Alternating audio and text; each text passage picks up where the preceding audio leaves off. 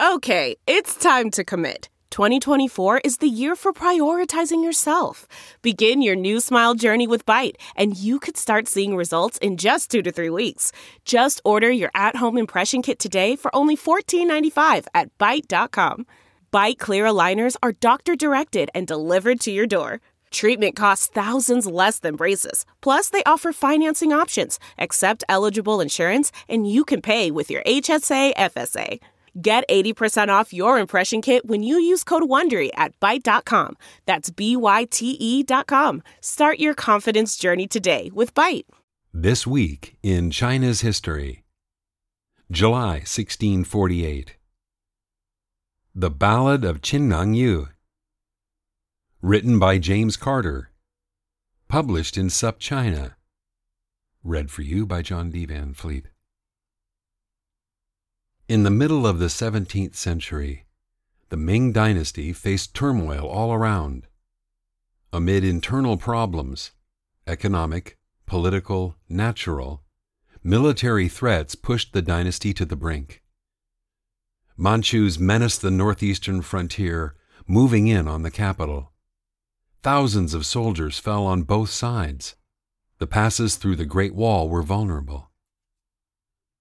Desperate, the Ming called on one of its most decorated generals to protect the capital, noteworthy not only because of decades of victory and strategic success, but also because Qin Liangyu, who passed away on this week in 1648, was a woman. It was 1630 when Qin was called on to fight off the Manchus approaching the first pass under heaven, the Great Wall's eastern stronghold in Hebei province leading her troops from Sichuan, which was thousands of miles away, she came to the aid of her brothers, who had been fighting in Manchuria for months and managed to defeat the invaders. She earned the gratitude of the emperor in Beijing, who greeted her with an audience and personally composed four poems for her, praising her bravery, loyalty, and skill. Like most militaries, the armies of China have been mostly male. Stories of women fighting, often using secrecy and subterfuge to disguise their sex, have become legend. But whereas Hua Mulan, the woman who took her father's place and served in the army of the Northern Wei dynasty in the fourth century, is immortalized, with some liberties, by Disney, Qin Liangyu remains obscure other than a few appearances in TV series and video games in China, plus a commemorative statue in her hometown. There's no reason for this to be so. Qin Liangyu was born in 1574 in what is today Chongqing Municipality in Sichuan. The daughter of a local official, she received, unusually for a girl, the same military and literary education as her brothers, excelling not only in archery and equestrian, but poetry as well. All three Qin children, Yang Yu and her two brothers, were deeply steeped in a sense of loyalty to the emperor and to the dynasty. At the age of 24, she married into even deeper local roots, to a family of the Miao minority that had been ennobled by the Song Emperor in the 12th century and retained an inherited rank and a military commission. Qin and her husband, Ma Qiancheng, fought side by side with their troops, suppressing a revolt in 1599 and establishing themselves as some of the Ming's most capable military leaders. In 1615, Ma was arrested for treason on a charge arising from court intrigue. Historian Barbara Bennett Peterson writes that he had run afoul of an influential eunuch at court.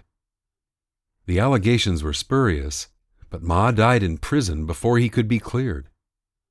With the couple's son too young to serve, Ma's noble title and inherited rank passed, unusually, to his wife, Qin Liangyu.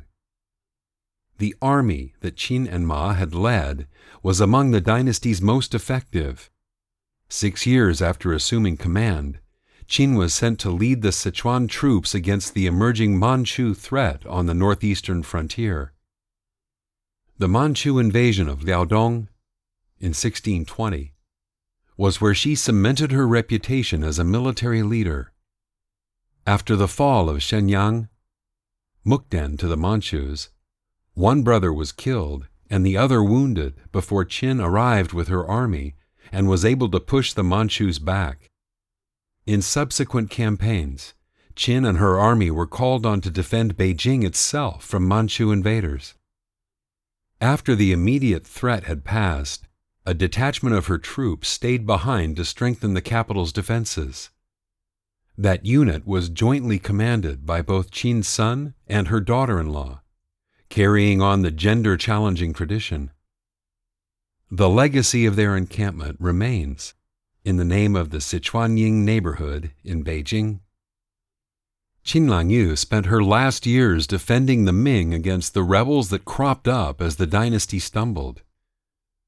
Ultimately, the rebel armies of Zhang Xianzhong defeated her troops as their rebellion, combined with the armies of Li Zicheng's, brought the Ming down before they themselves were overwhelmed by the Manchus, who established the Qing dynasty. When Qin Liangyu died, in the summer of 1648, the nascent Qing was rooting itself across China. Besides the military challenges they faced, the question of legitimacy was paramount to the Manchus' ability to rule. Qin Liangyu illustrated the notion of Ming loyalism, defending the dynasty into her 70s with all the tools at her disposal. Loyalty to the Ming was complex and the specifics of why individuals remained loyal to the Ming varied. We don't know what might have motivated Qin specifically, but it's worth considering the kinds of deliberations that she, and tens of thousands like her, might have had before deciding how to act. The idea of service was deeply valued. Certainly, the idea of remaining true to the ideals of one's office or position even once the circumstances of it had changed dramatically, played a role. More specifically, many Ming loyalists felt a commitment to individual members of the royal family, or to those who resisted on their behalf. Qin Yu had received a personal audience with the last emperor not long before the dynasty's fall, so this applied to her. Family, of course, is a powerful motivator not just to the Ming royal family, but to one's own family, especially one that had served in the past. Qin's father was a Ming official, and her husband's family had been in government service for a millennium. Fighting to protect the dynasty was fighting to protect her family's legacy. Even though the Ma family's commission had not come from the Ming, she may have felt connected to the, often specious but nonetheless powerful, notion of the dynastic tradition and a loyalty to Chinese culture and political ritual. Fighting against the Manchus, a non Chinese enemy that sought to supplant a Chinese regime, would have served this role as well. Today, living in a world of resurgent nationalism, it is easy to assign darker motives to loyalty to a nation. Patriotism and xenophobia are not far removed from one another. Chinese nationalists are often dismissed as an unthinking, undifferentiated mob, serving the party without thought or perspective. That may or may not be, but is it so different than the motivations of other nationalists? Whatever her motivations, Qin Liangyu is a compelling and unusual case. As Disney digs ever deeper for content, will she finally get her star turn?